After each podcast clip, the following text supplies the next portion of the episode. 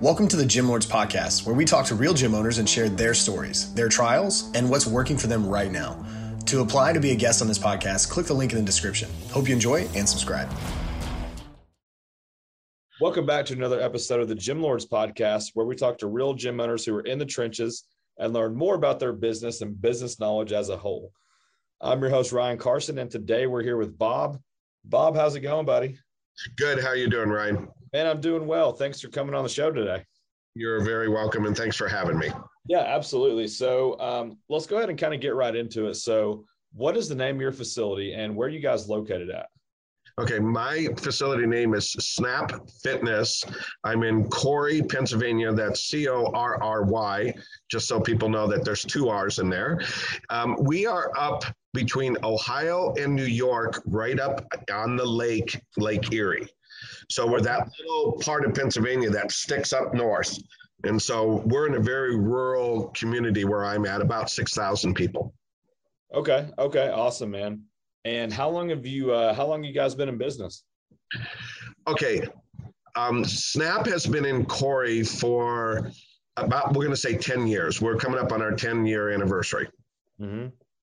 I've owned the club um, for the last two and a half years. Okay. The club started out as a corporate club. So they, um, Snap Fitness put all the equipment in here, set up and designed the gym. Okay. Then about five years ago, they started changing their business model and going away from corporate stores and going to a franchise base. Right. So now I would say Snap has in the US, Snap has more franchises than they do corporate stores, but they still have both. Okay. Okay. Okay. And then I purchased this club two and a half years ago from um, a guy that bought four of them, a, and um, that's how I came across it. Okay.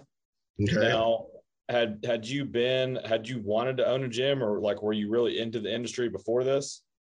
Okay, so I'm a I'm I'm a little older and um, I'm not going to tell you how much older, but uh, careers in my life, and most of it's worked around marketing and stuff. So, um, but I've been a workout guy for years, and I came to Snap because it was 24 seven. Right.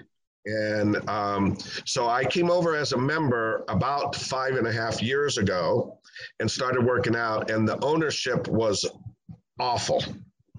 There was nobody paying attention to the club. The members of the club tried to help people who came in and wanted information, all of that. And there was just no follow through. The owners weren't interested in fitness, they were just trying to buy a business. Gotcha. All right, so they don't they didn't pay a lot of bills. There was a lot of talk about the club closing and I happened to be a school teacher, and I decided to take my early retirement and buy the gym to keep the gym open. So that's the purpose that I reason why I bought the gym originally. Okay. All right. Okay. So yeah. So with that said, I um I, I understood when I did it, being a businessman and being in marketing and doing that my whole life, um, I understood that buying a gym the purpose wasn't to make a huge amount of money. The purpose was to keep the gym open. Mm-hmm. So because of that, um, I was already in a hole. Um, the gym was not making money. The gym was losing money regularly, and um, the membership was falling, and the equipment was not being repaired. Got it. So, with all of that, the first thing that I did was come in and repair all the equipment, um, try to um, get the membership back up a little bit, but just to have some presence in the club. And that was the first little, let's say, first six months. Yeah, yeah. Makes total sense. Yeah. So, yeah. And just you being there, right? Like it kind of gives the whole place a different feel, right? Right. And and so after I actually bought the gym um, four months before I retired. So I was doing two jobs at once. So my hours at the gym were after school and on weekends. So there for four months, I worked every day. And so, um, but what I was, and I had the hours posted on the door. I answered the phone. I had it forwarded to my email and stuff. And so my goal was customer service right off the bat, trying to get people taken care of and let them know there's a new owner in town and that this gym was going to stay around for a while. So my my first year focus was on total customer service. Okay. And after I got in here full time, that became evident. Awesome. Awesome. Yeah. So you told them basically, hey, there's a new sheriff in town. We're not yeah. going anywhere. Right. So, right. Yeah. So when it comes to um, all right, so you've so you came in, you know, you definitely got customer service through the roof. So people are people are feeling more valued.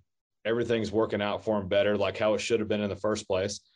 So what um, what was the next step for you? Like, what do you do right now to get new people in the door? Okay, so let me let me go back to after I got my feet wet a little bit, if that's okay with you. Sure. Okay. So the next step that I did, first of all, they handed me the keys to the club and walked out the door.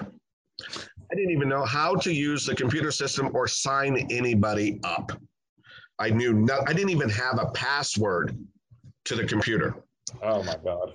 Okay, so I get through that, and um, some of the other fran- another franchise owner in um, about 35 miles away from here. He's actually in Erie.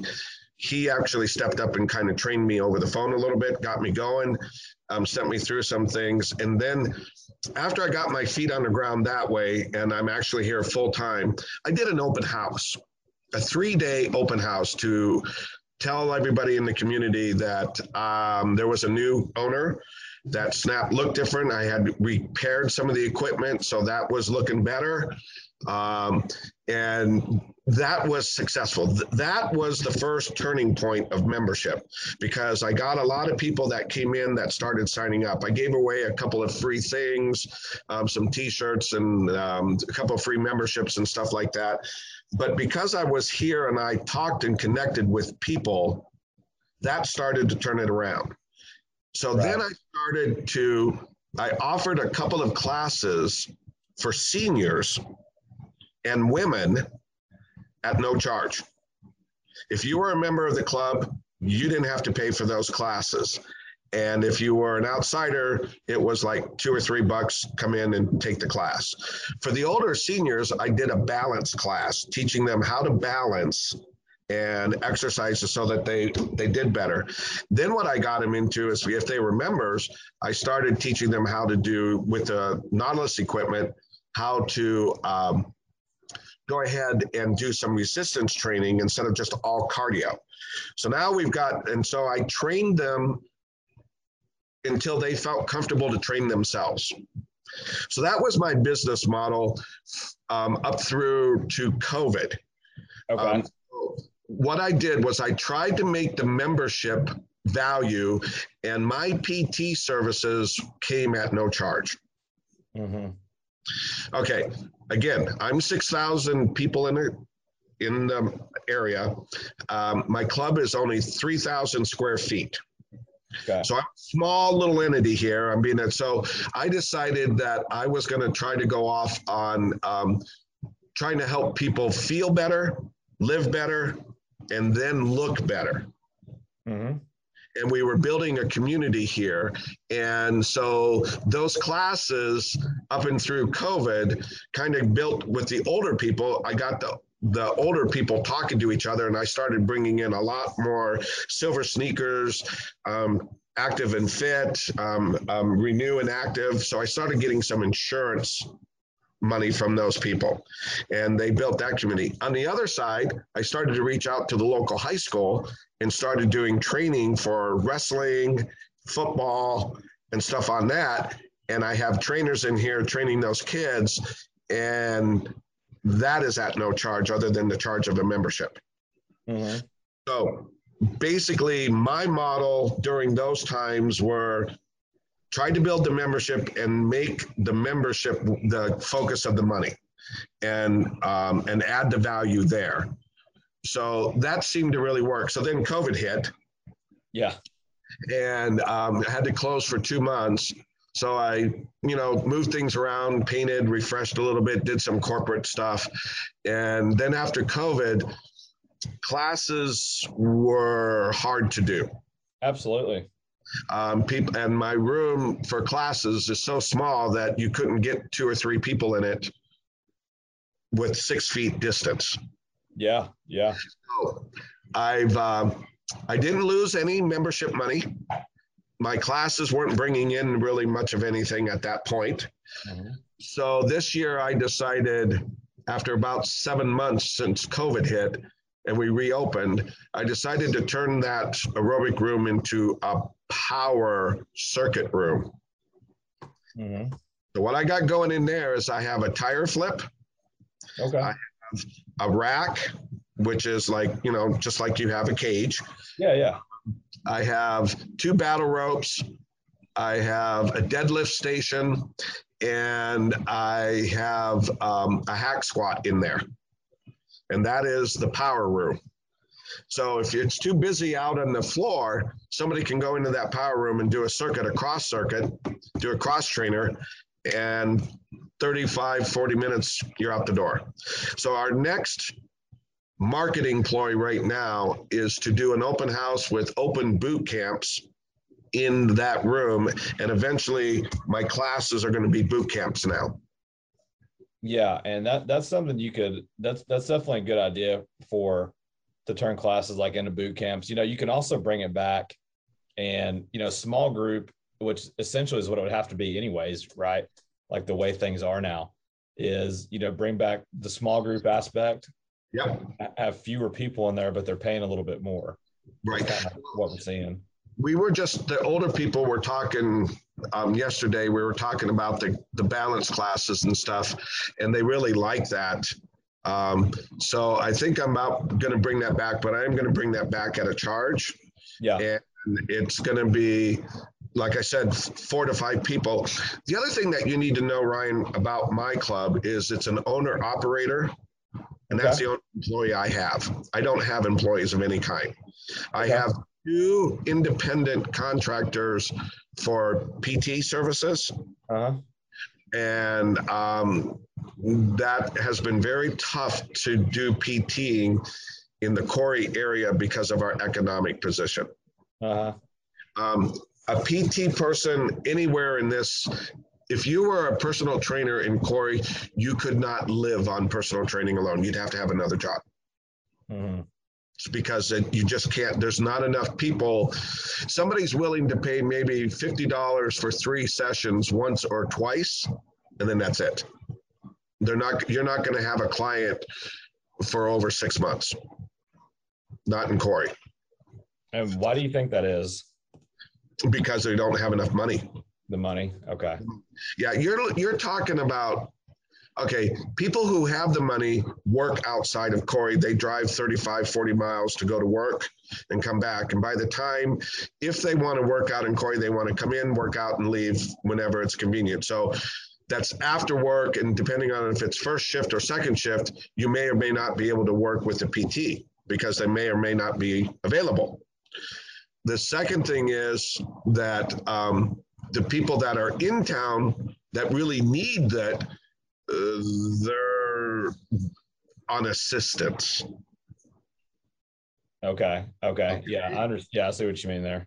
Okay, so that makes it really difficult to and that's one of the things that's really hard with corporate because corporate doesn't understand you know they're pushing pt services for owners which is great.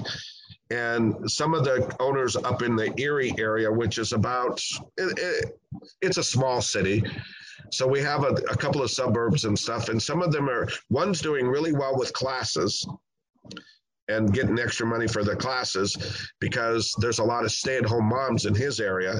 The other one does a lot of PT services because there's a lot of college kids in the area he's at and they want the personal training. And so those two clubs are making more money in what you think I should be doing. I can't make any money in that. Mm-hmm. And so pushing, I have to push a different way. So I have to make my membership have some value. And that's what I'm trying to do for retention. Right. That makes sense. Yeah. So looking at um, getting new people in the door. Yep. What are you What are you doing for that right now? Okay. Well, one of the, the the biggest way of getting people in the door is through word of mouth. For me, in this town, what people do is is they come in because somebody else referred them in here that works in my club. And the services and the equipment that I have in my club and the way I run the club um, brings those people in. That's number one. Number two is I'm in the community. I'm out in the community um, volunteering my time. I have a couple of different, there's a couple of different projects that are going on. One of them is a walking trail. It's called Rails to Trails. They're taking the old railroad track beds and turning them into walking trails. Oh, cool, cool. So Snap Fitness is involved in that. And so I get out there, and we have pretty inclement or inclement weather up here.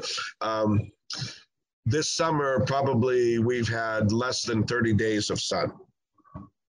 Oh, wow. So it's raining and raining and raining. It's going to be snowing here soon. So with the ice and the uneven and the old, I mean, we're talking about our town is, our sidewalks are something like 150 to 200 years old.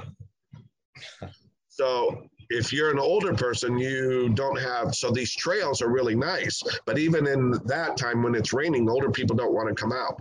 So what they do is they come in here and they can walk on a treadmill in here or they can do their workout with me. And that's how I get.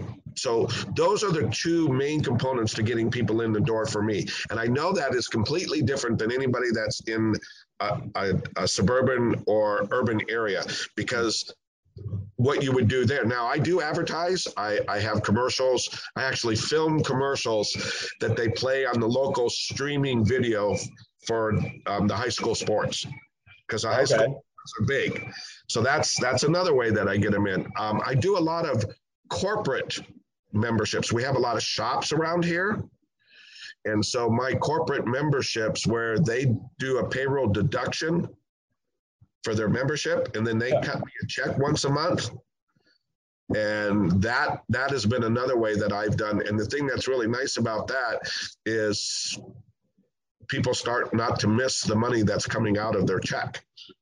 Yeah, Yeah. exactly, exactly. So as a business model, some of those people don't come in real regularly, but I there's I'm still getting paid. Um, and that's just the truth. Yeah, So- yeah, Um, but I'm trying. I have I have corporate sponsors like like if I go to a club, I'll say or a, a, a shop, and I'll have a shop day to get those people back into the club. So I'll I'll put out a separate thing like where they get a free um, either a free T-shirt or a free uh, uh, PT service. Or even something as simple as here's a new shaker bottle or here's a protein drink at no charge. Come back into the club on this day and start working out again. So that's how I'm doing it. I'm kind of whatever seems to work. Some things work and some things don't. yeah, yeah, exactly. So looking, um, so that, so we've we've covered that as far as how to get people in the door. Um, what, like, what is the relationship between you and the trainers that you have there, the ones that are subcontracted? the um, one is uh, he's he's a friend. Uh, I met him through the club. We um, we kind of go to church together. Um, he does have another job, so again, he's only available at nights and weekends. But um, he is a, a marathon runner. He's uh, a really well built guy. He's about 30, and um, that's good. The other trainer is my son. Okay, all right. It's a close relationship. He's uh, he's um, about five, ten and a half, 200 and between 40 and 50 pounds of solid muscle. Nice, man. Nice. So, and the focus of my gym, here's the other thing that I think for retention and bringing people in is I put money back into the club. So I bought that deadlift station, I bought a rack, I bought new accessories, I bought the hack squat. Everything is in good repair. I bought new benches. Um, so me personally, I'm a weightlifter. Mm-hmm. kind of like you. I can see it. You you you work out, yep. and um, the focus for me of putting money back into the club is more in the weightlifting side than it is on the cardio side. Now on the cardio side, all of my cardio equipment works. And yeah. it's to date and it's really good equipment. And that's what I train people on, especially the younger women and stuff. We have a woman's battle rope that's lighter.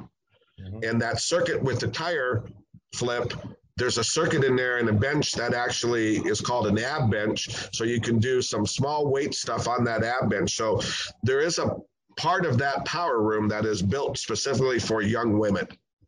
And so that's what we're going to start advertising here in the next month as we start shutting down from um, the the summer. We're going to have that boot camp. We're going to have two boot camps, one for the power lifters and one for the um, for the women and try to get them in there and to do that. So we're uh, my focus basically is more on the weightlifting side because that's where I love. And so, but when I train older people and women, I don't push that side. I stay on the the machine side and the cardio side. Right, right. Yeah, that that makes total sense. And and yeah, that that's one thing too. Like that that was kind of the, the biggest thing for for my gym too is you know I'm I'm a weightlifter. I've always loved it, but it, it took uh, it took a little bit of time to realize that you know maybe not everyone loves it as much as I do. So right. then you kind of change your focus. You know, kind of the same way you were just talking here, yeah. and um, that's what makes the difference. I mean, and, and of course we're still free to do all that and add to that part of our business. Right. Well, the thing that the thing that I've learned in the last couple of years is I've been trying to move. I want to be a bigger gym. Um, my town doesn't need another little gym. We need a larger gym mm-hmm. that has more stuff. So a lot of the things and the ideas I had when I came in here two years ago, I've learned really wouldn't work in my area. Um, like having a, a specific dedicated space for martial arts and kickboxing and stuff like that. I will never make any money on it because there's only one or two people that would ever be interested in it. So the amount of space dedicated to have that done correctly would take more space away from areas where I know people would want to be. Yeah. So I've learned that. There's a couple of other ideas that I want to come into if I can get to move, but it's been really in this small little town, I have not been able to move to a place where I could be bigger because of some political obstacles. okay. Okay, so um, so I've been dealing with that. I'm still trying to move. I'd like to be anywhere between um, seven to eleven or twelve thousand square feet. And one idea that I would like to incorporate that I still have is I would like to have um, a climbing wall area. Okay. Okay. Yeah, I've saw those in gyms before.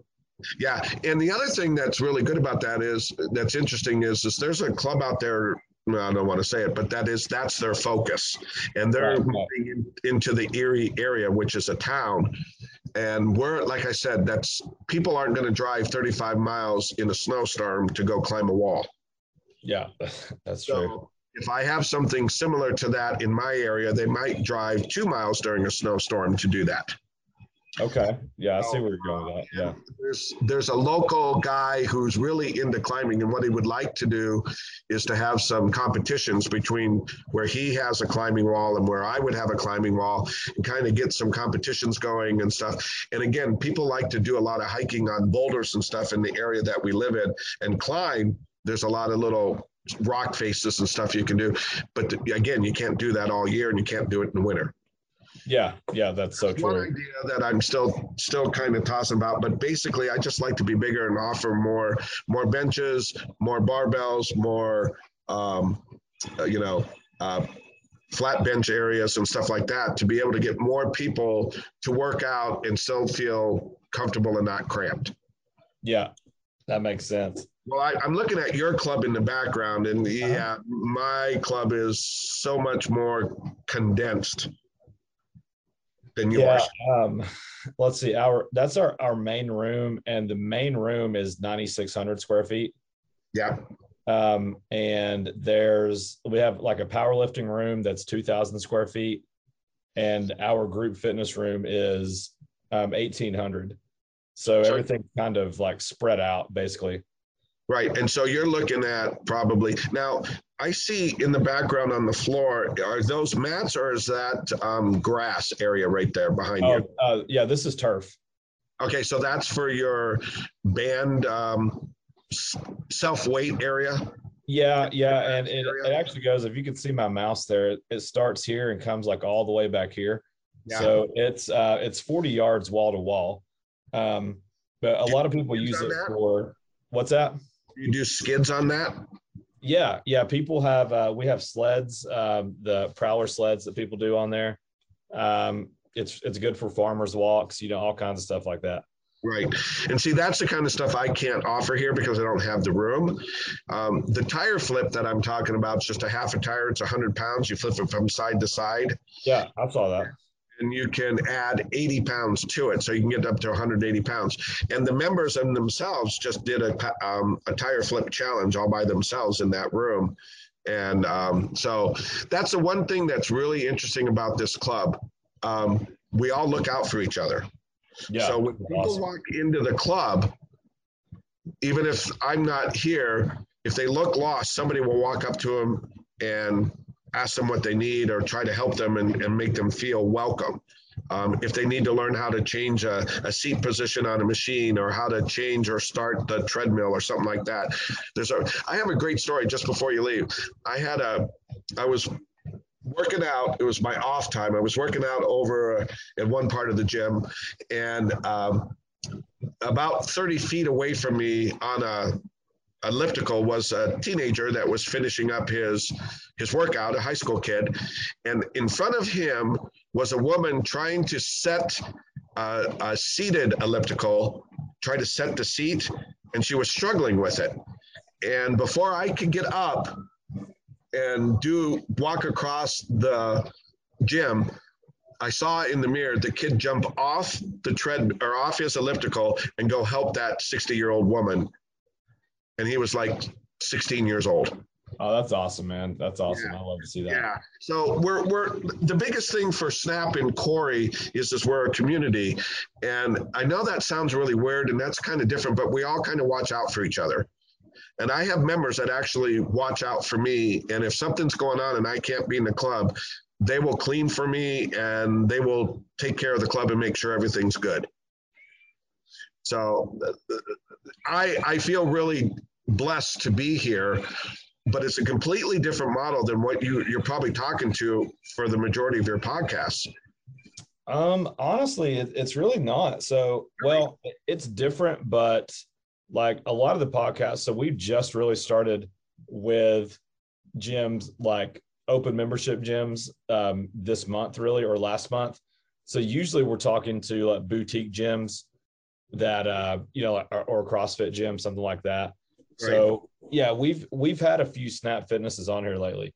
Um, so it's um, yeah, we're actually taking more of these podcasts where before like we we weren't uh, we weren't featuring you guys on the show but now right. um, so we're moving more in that direction so this is uh yeah i've, I've had a, a few gyms that, that have been like this for sure well, that's good. Well, that's the one thing that I have seen change in the last three years from corporate is um, their their sense of building a community and making people feel good, as opposed to, um, hey, let's just get money, money, money, money, you know, or or to promote out there with fitness models as opposed to they're trying to use more of our regular memberships in their advertising and stuff.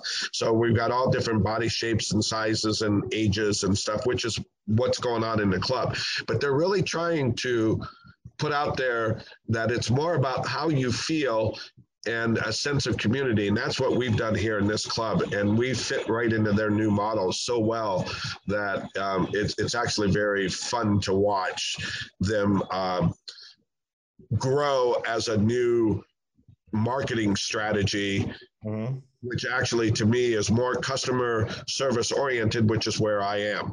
And I just think if people feel like you're not going to get judged when you go in the gym and that's the biggest thing that i have is this i i do not have this is really weird you know you have a power room right yeah okay and you got a lot of you know beefy guys in there right oh yeah Yeah. And sometimes beefy guys can, you know, language gets a little out of control.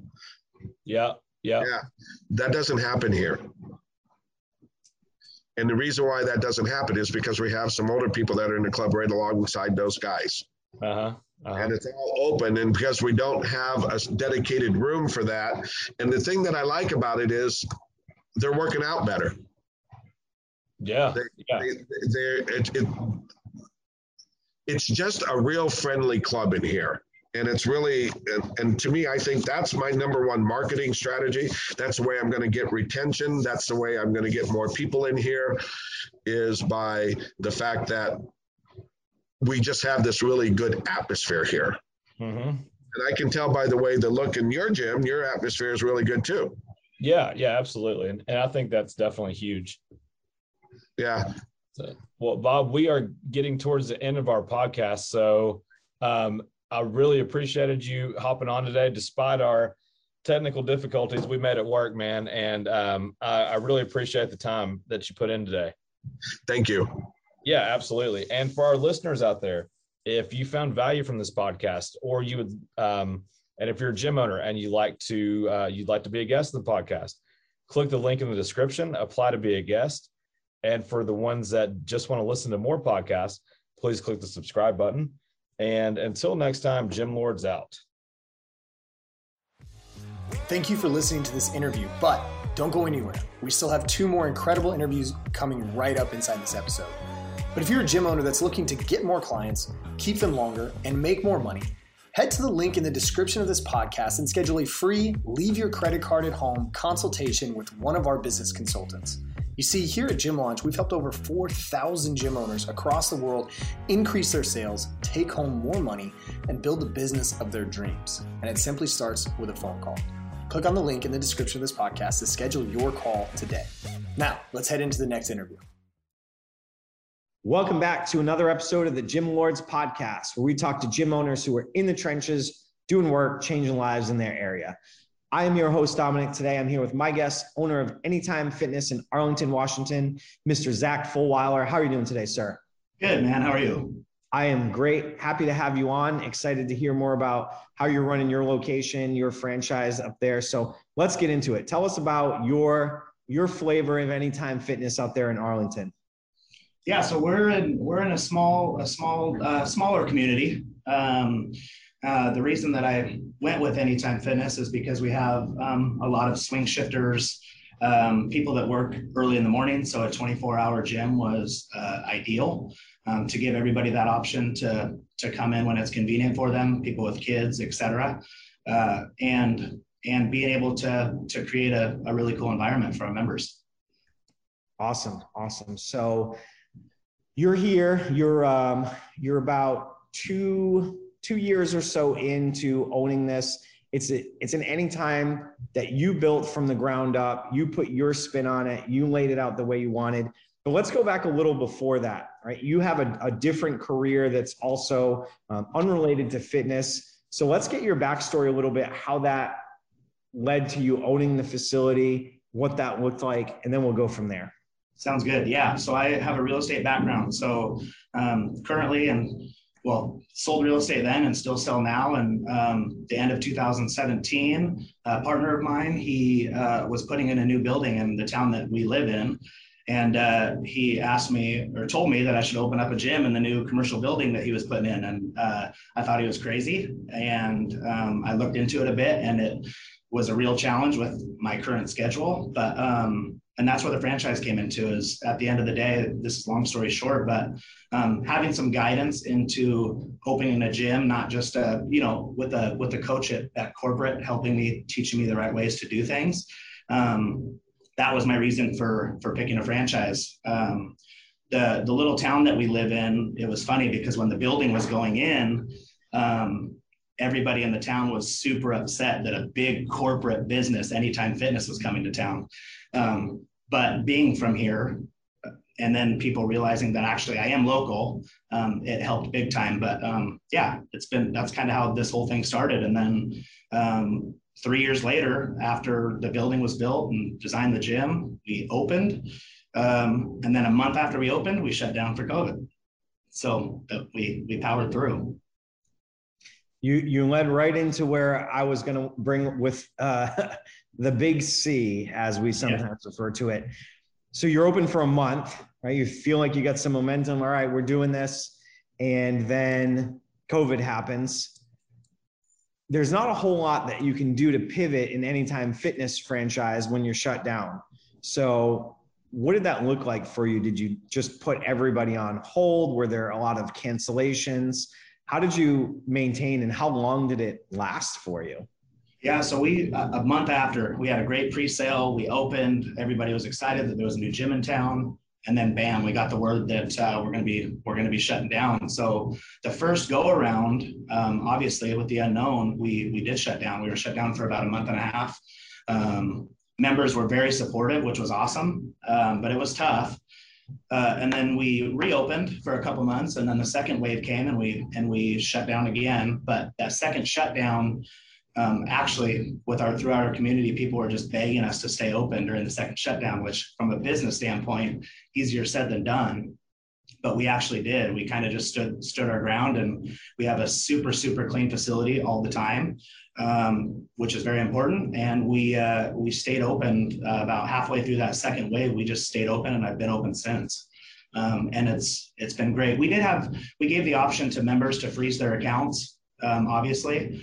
Um, and a lot of people did, but a lot of people just stuck with us. And so if it wasn't for them, we, we probably wouldn't still be open with everything that's been going on. But yeah, we, we powered through and made it, made it happen.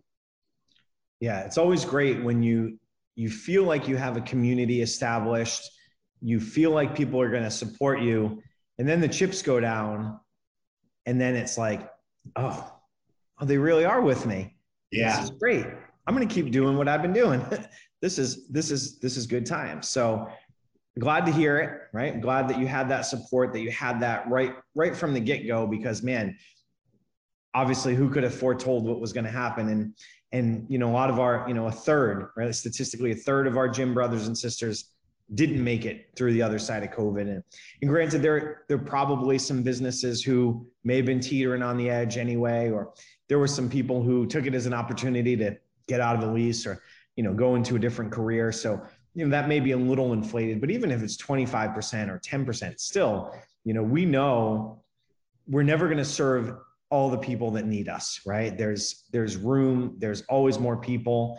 Um, so you come in your new facility in town right? And there is there's always a need for people to have a new space or a different space to work out. How did you attract clients on your pre-sale and, and how have you done it since no, the biggest thing was direct contact. So literally uh, two or three months before we opened, it was it was going around to neighborhoods. It was going around to all the local businesses in town.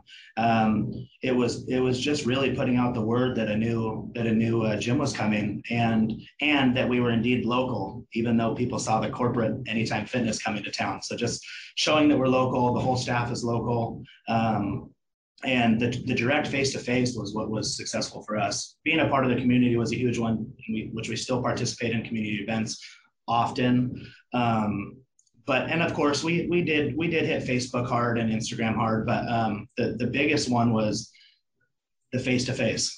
You know letting people know who we were and that we weren't indeed just a corporate business coming in to open a gym to to make money. It was it was really young local people that were opening this gym Absolutely. When you say that you hit Facebook hard, you hit Instagram hard, we get two different interpretations what people mean by that. Were you on just the organic side, just doing a ton of posts, or are you doing paid advertising, just just feeding the Zuckerberg machine, uh, you know, dollar after dollar? It was it was mainly just staying consistent with posts daily, but we we did do we did do paid ads. I mean, I had um, uh, some friends come in and do you know professional videos that we would pay pay to boost on Facebook, which was huge because we reached a lot of people with that. But it was more just staying consistent daily on from ground up. Like I was I was posting on Facebook when the foundation was being poured of the building. And so that lead up to people being able to follow the process of what really goes into opening the gym and not just seeing it when it's done, um, that that was cool for people to watch. So um, yeah, just just staying consistent, consistent, consistent all the time was was important.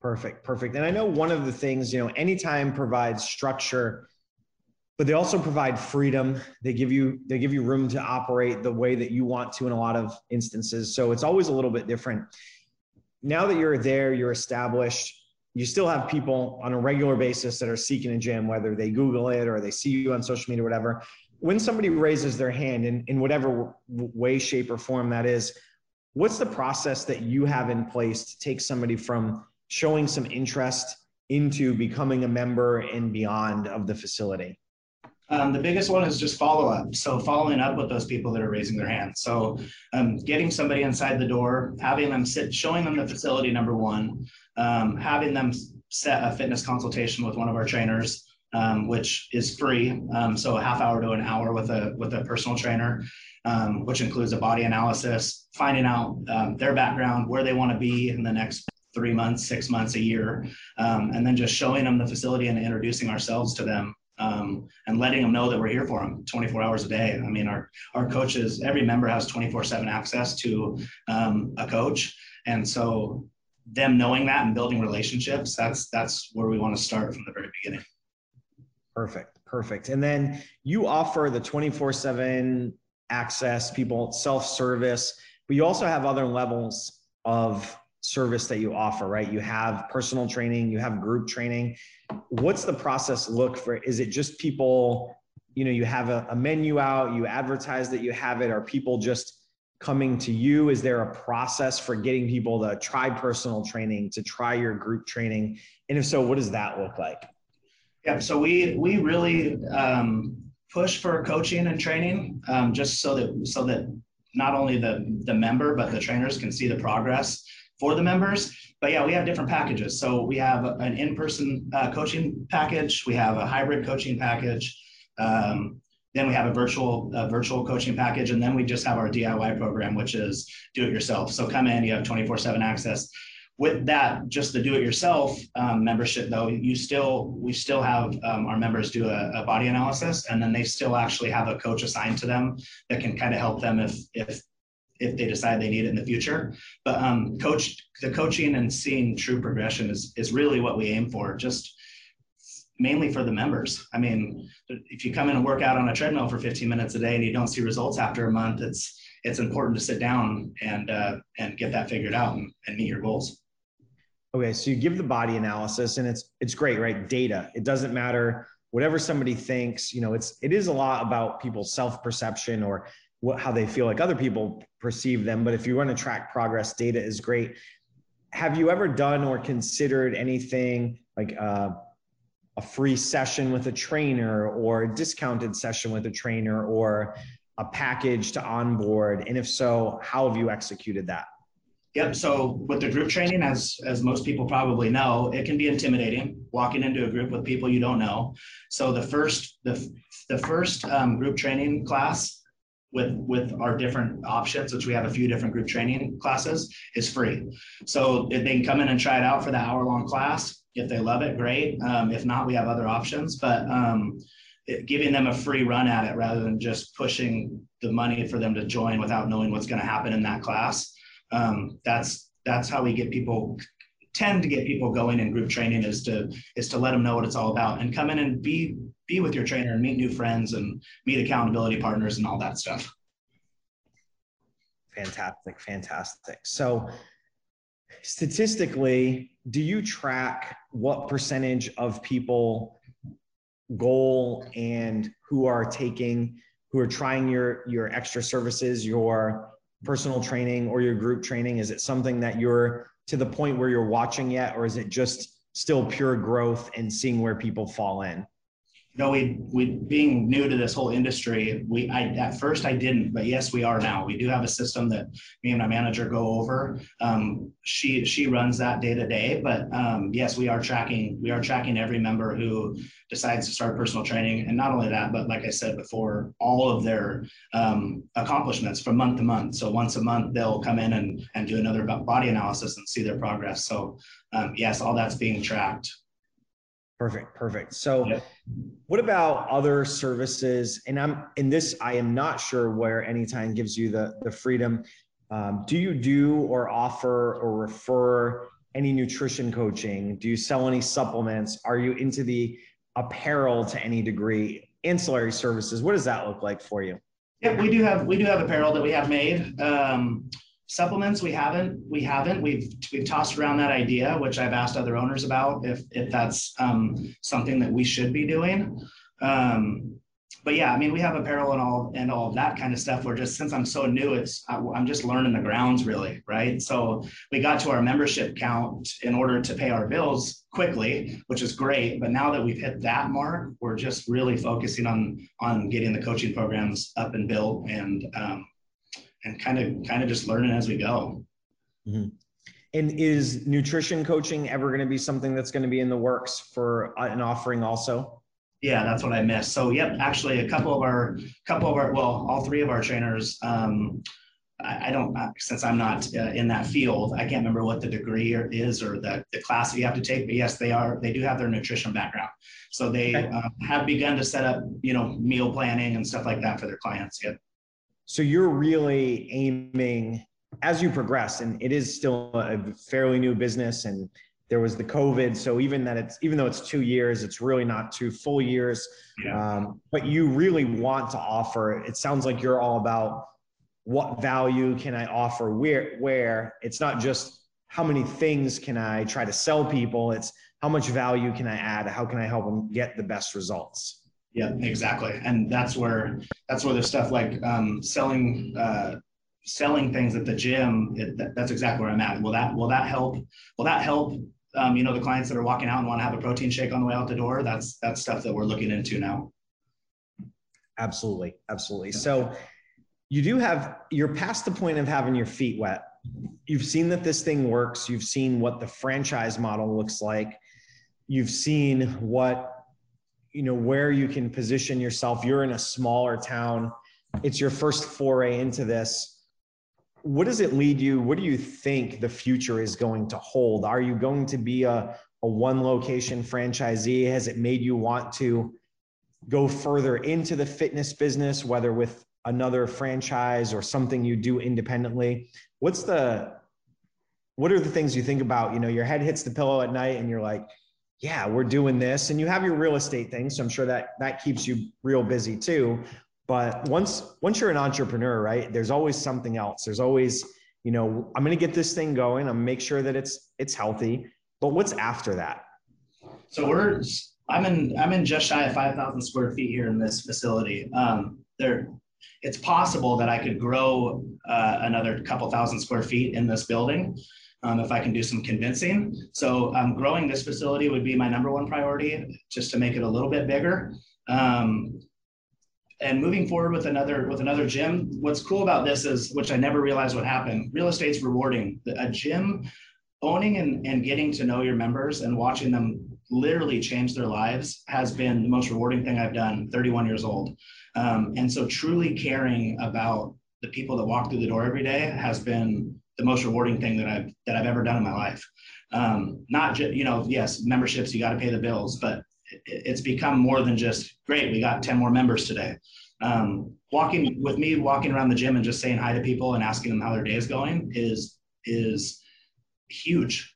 It's huge. And so it's been rewarding. I don't know what the future holds. If I'm gonna gonna open another gym or not, locations are tough to find.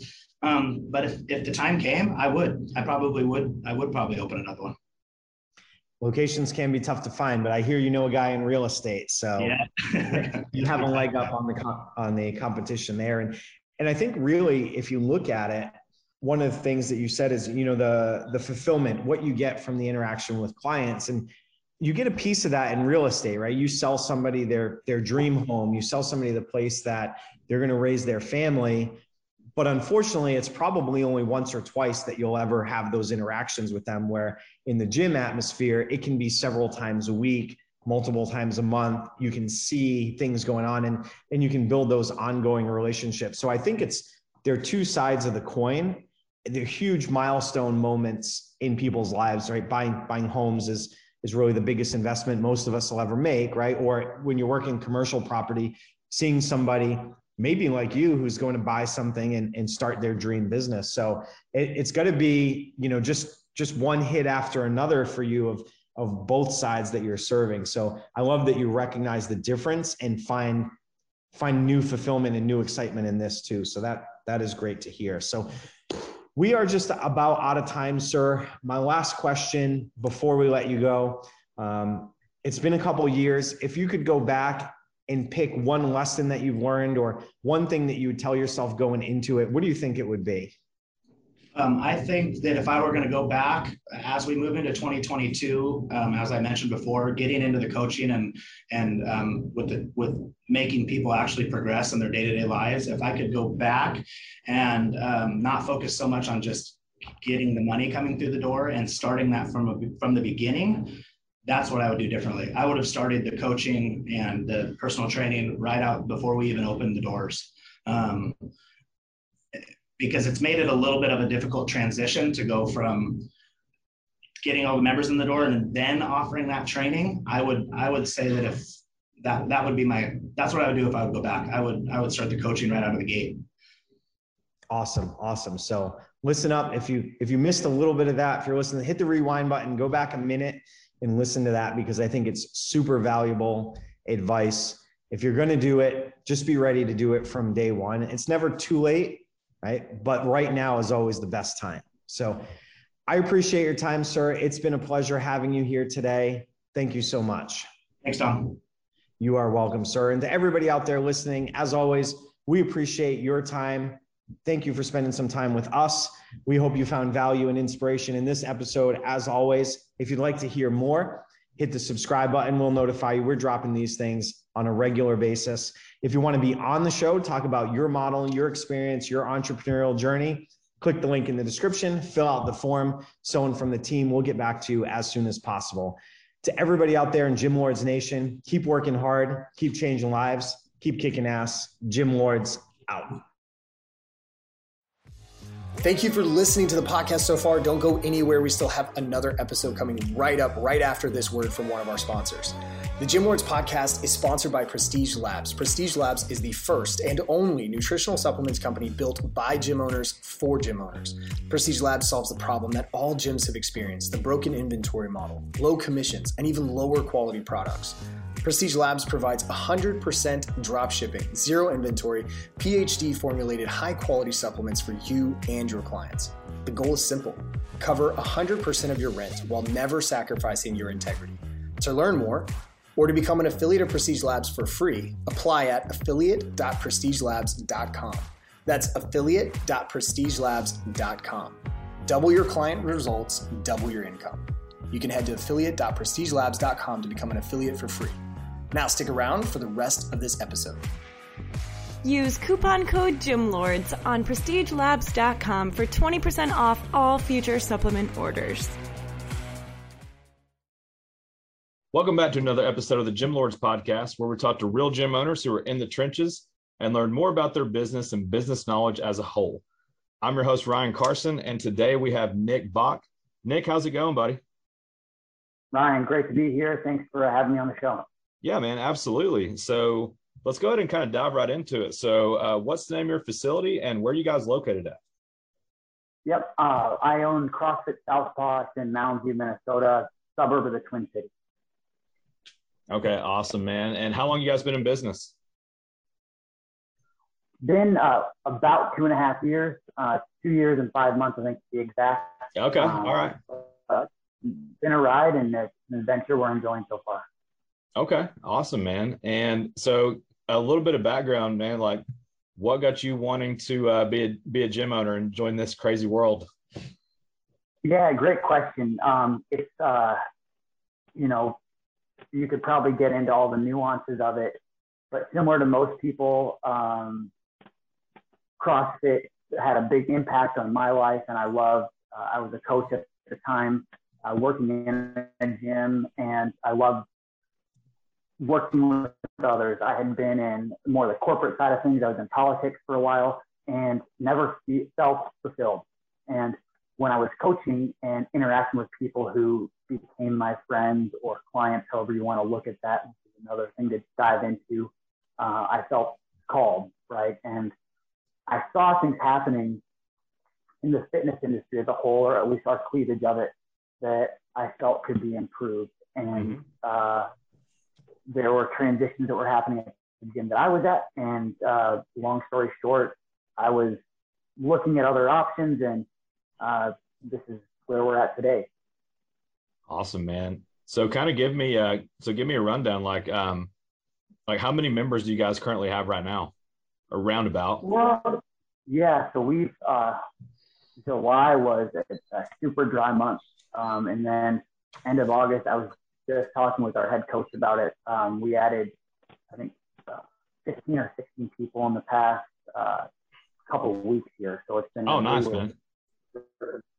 With no paid advertising right now. I think some of it is seasonal, um, yeah, uh, referrals, etc. But we're we're right around 170. I'm not sure the exact number, and that's you know as I've heard people talk about before, that number can be deceiving because you have some coaching memberships in there, you have punch cards, you have the traditional ones, which um, but it's it's a it's a nice ballpark and it adds to the better the, the bigger picture taken as a whole.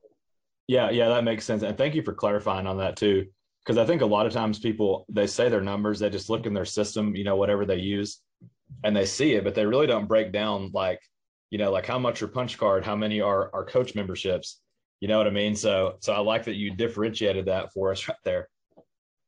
Yeah, I mean it can it can look real real sweet on the back of a napkin, right? Uh, yeah. yeah. Then you break it down and uh, you know, go into merchant processing fees and all of that, and uh, it's a different ballgame. Yeah, man, absolutely. And um, square footage wise, how, uh, what's the size of your facility? We have about 5,000 square feet. Oh, nice, man. Yeah, one big room, uh, uh, two bathrooms and a shower, uh, and then a lot of open space. We have a kids area, and then we have a, a back room where we run out of. We had we were subleasing to a physical therapist, and I share that because I think it's about a 3,500, 1,500 breakdown roughly but okay. we're currently in the process. Uh, he moved out. He's got a good start and opened his own place. And so we're kind of trying to figure out, do we take the wall down? Do we, you know, what we use that back room for? So we utilize probably 3,500 on a regular basis. Mm-hmm. Um, and that's, you know, been a lesson in operational costs. I mean, your, your lease is a huge part of that. Yeah. Yeah. And that's, uh, that's a good point. So yeah, you guys definitely have room to grow. And, you know, as far as, you know, within the facility. And, you know, just to give you uh, some numbers, like industry average is right around 2,000, 2,200 square feet.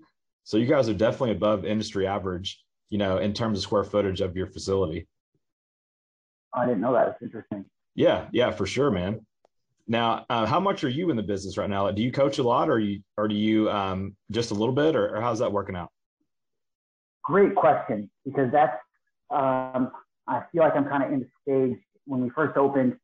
I, coached all the morning classes for a while, then I got a little yep. help with it. I was there all the time covering classes, and I've dialed it back a little bit recently. I coach uh, two mornings and one evening shift, and then Saturdays uh, every other week.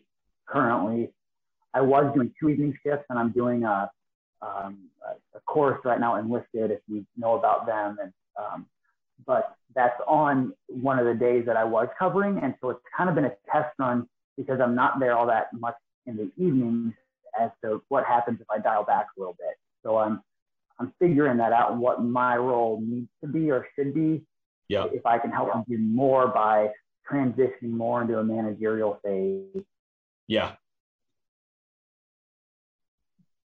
Yeah, yeah, for sure. And that, that's a good point. And it, it kind of it's kind of like you know, sometimes, you know, when, when you first get into it, it doesn't feel like you're much of an owner, right? It feels kind of like you're a slave to your business.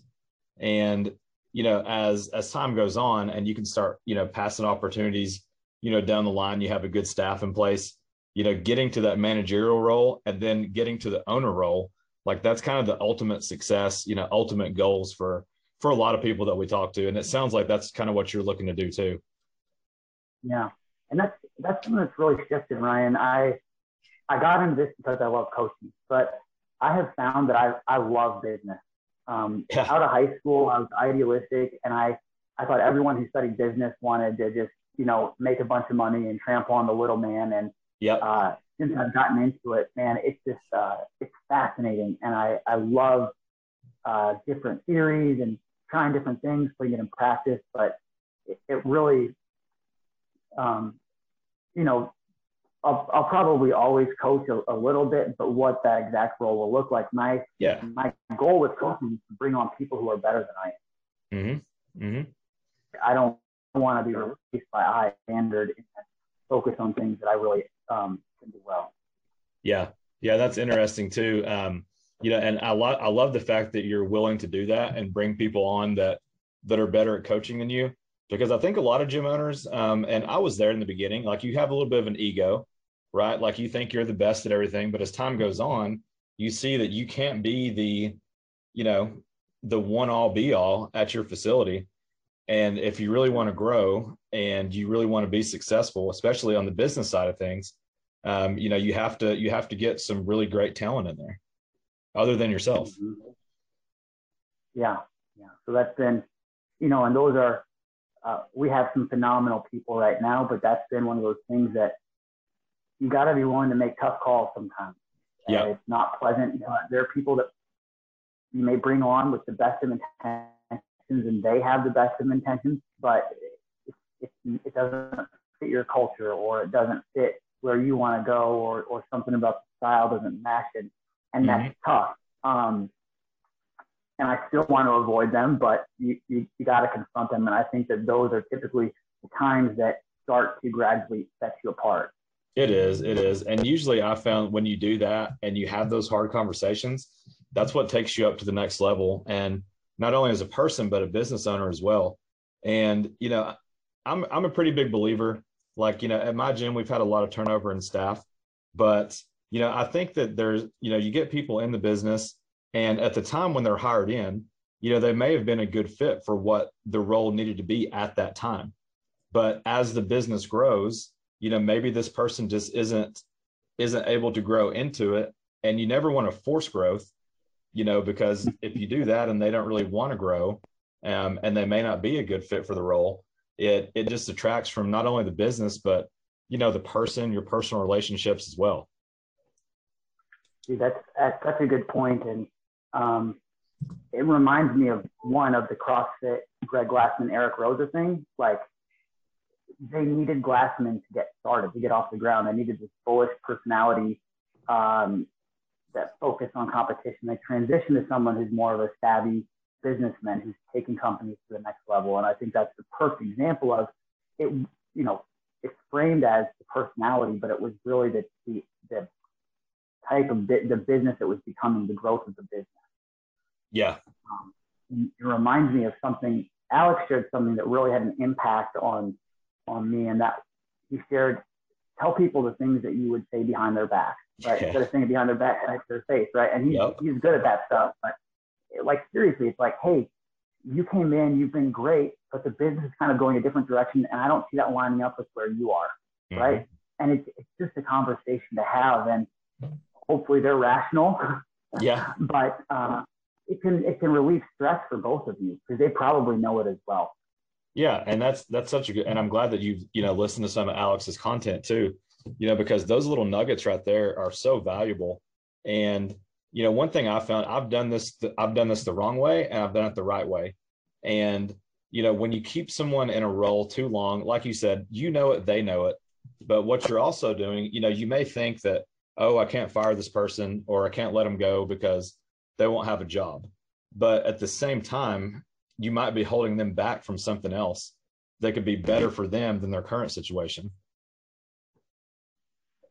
And that being said, too, you know, there's also, and this is something that I've had to, to grapple with and, and, you know, take some lessons from is that uh, I also have some great staff members who maybe we're not vibing at the moment, but it's because of something that I'm doing. I'm not communicating well, right? Yep. It's real easy in the gym atmosphere. Like I see our, our clients or members much more than I see our coaches, which is very different than a lot of industries where you're around your coworkers every day in the in the water cooler, you know, whatever yeah. it happens.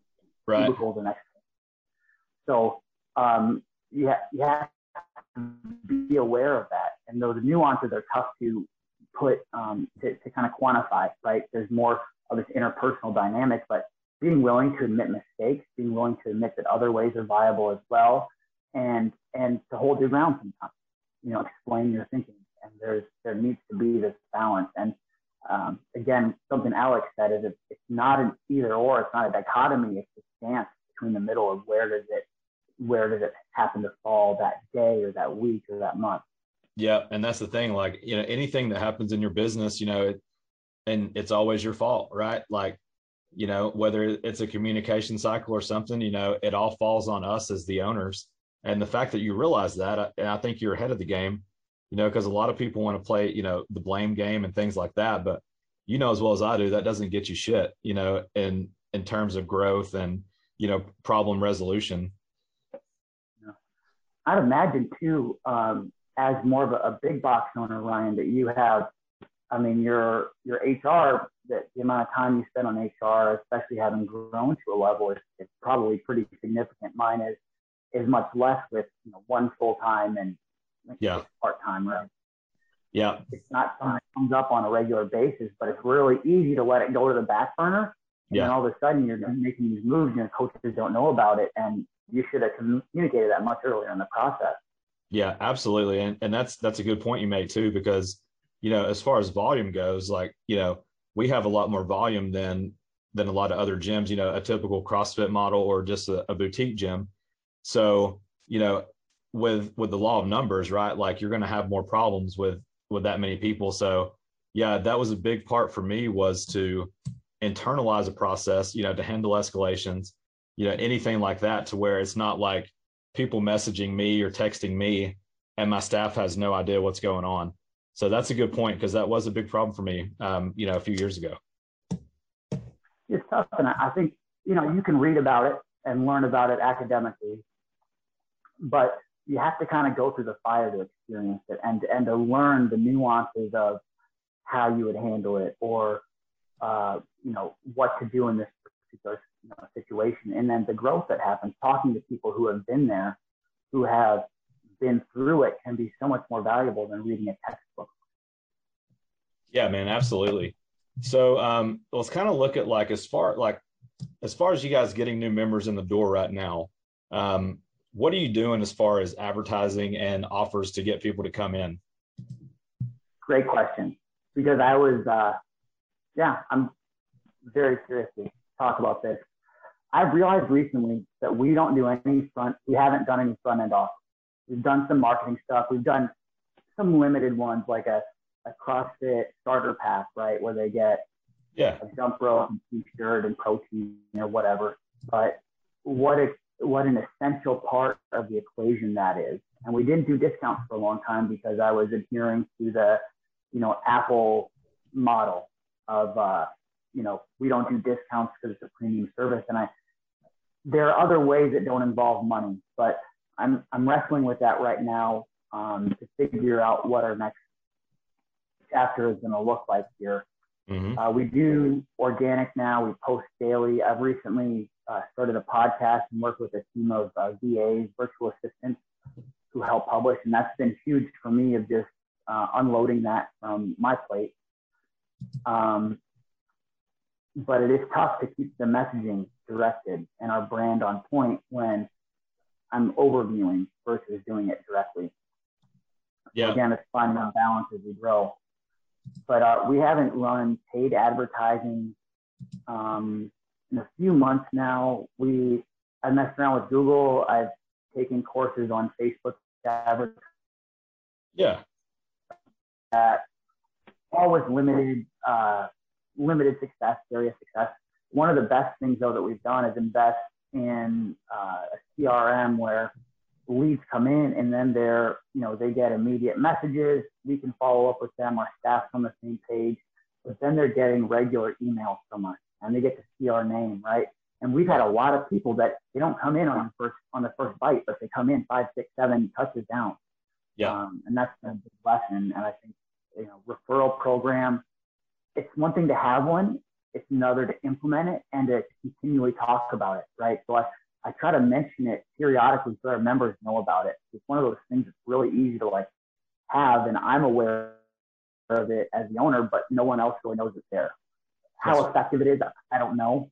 Um, I should quantify that probably. So I don't know if that answers your question well, but that's kind of yeah, what does. we've been doing. I'm, I'm curious about it.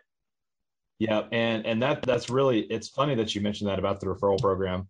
Um, you know, and like we can say there's a referral program, and like Alex says, a lot of times we need to be reminded more than we need to be taught. So you can say there's a referral program, and you might talk about it for a week or so. And one thing that I've found is when you don't like consciously, you know, say talk about the referral program. Hey, we have the referral program, you know, and just remind people. They they might have thought it it was just like you know some kind of special you were running right so as long as they know that that's like an ongoing thing that really changes the ball game in my opinion you know as far as getting constant and consistent referrals well and i did something interesting um, recently is i took our referral program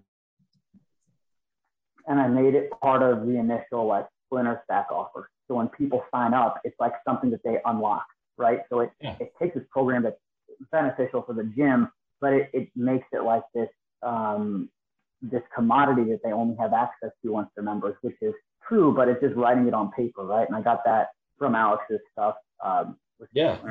But I've actually gotten questions from these new members that we've had in the past few weeks here. I've had people be like, "Cool, I get that access to that now." It's like, yeah, of course you do, right? Right. um, but it just I've been looking at that and how do we offer our unlimited membership and how do you how do you lay it out so that it's more it's more attractive, right? It's more of a front end offer. I don't know if that's the right verbiage, but yep. you know, you get to lay it out more and, and people see more of what they get rather than you get this membership and this is what it is. Yeah, awesome, man. And and I love that too. The the unlock thing is kind of like it's like in a video game, right? Like whenever you get to unlock like a secret character, like it's like holy shit like i get to do this now and uh, and people it's it's such a value thing and the splinter stack is genius and i love that you're implementing that too. Well it's been recent and that's because of stuff i learned from uh, from alex's stuff and he you know I, I, and that's where i think it's helpful. He's he's a guy who's been through the trenches and he's got to his level but you can you can learn the things that he did to get where he is. Now i don't i don't believe that our, our gym necessarily would, would do super well with the, the um, certain offers that he's run, but the principles yeah. remain and how you package things and the, the constant, like we need to constantly learn. Like I know more now than I did two and a half years ago, but I still have so much to go. And that's, I think when you can develop that mindset, that hunger to learn and to try things out and rather than just saying like, well, this is our, this is what I do. And, and I don't know. I don't think that mindset goes anymore. I see that all the time in these Facebook groups or, or whatever. And it's just it's disheartening, but it also is like, all right, well, you can keep doing that and we'll do our here. Yeah, right? exactly. Plenty to go around. Yeah, COVID kind of uh, smacked everyone in the face as far as that goes about having to do other things, right? So it's, uh, yeah, you got to grow or die, you know, at the end of the day. And I think that, you know, affirmed that more than anything that I've ever seen in the industry.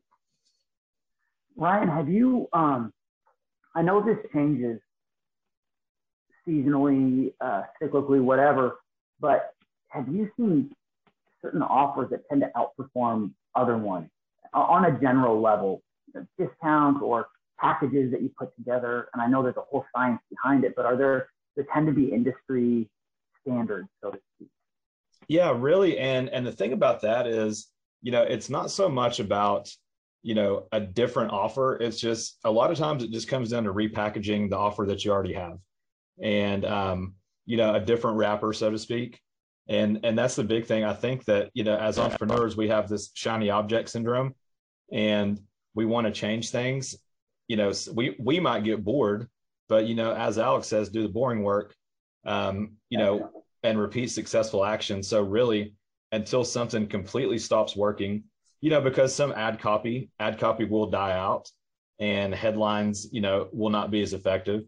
But a lot of that just comes down to, you know, implementing implementing new little strategies, maybe changing a few words here and there, and and really just making it, you know, an offer they can't refuse. You know, if you want to talk to the and Godfather, right? You know, make them an offer they can't refuse. Um, yeah, and yeah, for sure, man.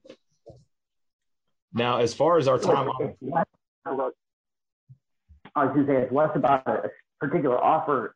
Find the one that works for you, and then you can re- reframe it based on events or whatever is going on. Yeah, yeah, exactly, man. And yeah, just a different wrapper, just you know, just a different package, basically. Um, you know, like a Christmas present, right? Like, you know, I don't know. Um, do you have kids? Yeah. Yeah. So you know, Santa Claus has a different wrapper, right? Yeah. yeah. Different uh-huh. packaging. So it's it's kind of the same theory there. That's great. Yeah. Well, man, we are running out of time on the podcast. So one thing I'd like to ask everyone at the end, um, yeah. you know, like within the next year, what does growth look like for you? Like, where do you want to be in a year from now? Good question, Ryan. I was just uh, thinking about this, and I need to quantify it a little bit. But a big thing for me is that we have um, a, a, consistent lead acquisition strategy or mm-hmm. a consistent client acquisition strategy, right? That if we need members, we can turn it on and know that you know we can fill fill those holes. Yeah. I'm also in the process of, of building out um, a, a, a, better retention system, essentially. Mm-hmm. Um, I think there are a lot of creative things that you can do, and I get in my CrossFit head space yeah. and put the blinders on, but there's so many cool things out there, direct mail, you know, just things you can do to highlight people. But I, I need to systemize those, and I, that's something that I can take on and I can do real intensity for three or four months and get burned out. So how to systemize both of those processes, right? So it's just it's rolling. We have yeah. people coming in, we have people who are happy with staying. Um, I I've changed paradigm a little bit from wanting to be a, a huge 300, 400 person mega CrossFit gym to you know wanting to stay in that 150 to 200 range. Um, but how do we deliver and fulfill and maximize uh, our benefit and value to our members within that. Absolutely. Great stuff, Nick. Um, Nick, thank you, man, so much for being a guest on the podcast today. Um, I know that our listeners are going to get value from this, and I enjoyed the conversation. Thanks a lot, Ryan. Yeah.